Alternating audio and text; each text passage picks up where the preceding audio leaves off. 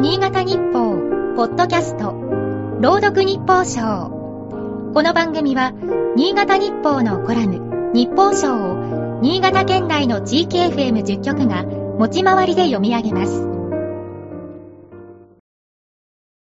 7月7日。霧のように細かな雨が竹林を濡らす。さーという外れの音が聞こえてくるようだ。情緒あふれる日本の風景を描いた日本画家、河合玉堂の細かい雨、左右である。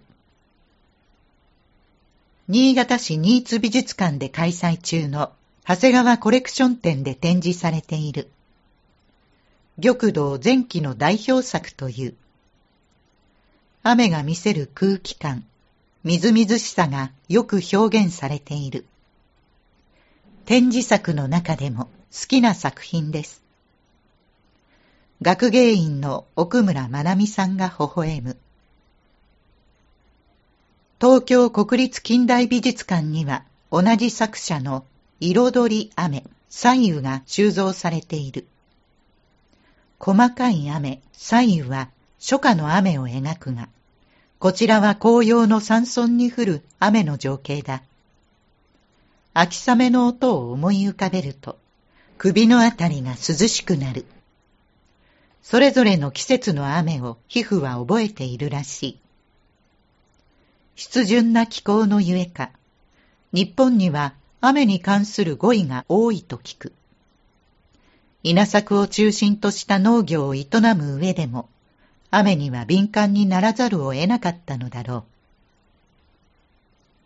陰暦7月7日、七夕の雨は祭類雨と呼ばれる。織姫と彦星が別れを惜しむ涙、あるいは会えなかったために流す涙だという。6日に降る雨は戦車雨。デートに備え、彦星が牛車を洗う。こちらは心弾む雨に違いない。雨は人間に限りない恵みを与えてくれる反面、命や暮らしを脅かす災害を引き起こすこともある。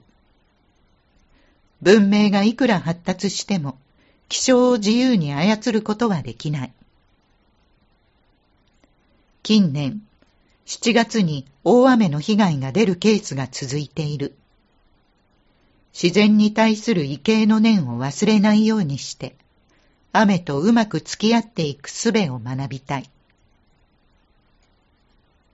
7月7日の日報賞は、FM 雪国の山崎が朗読いたしました。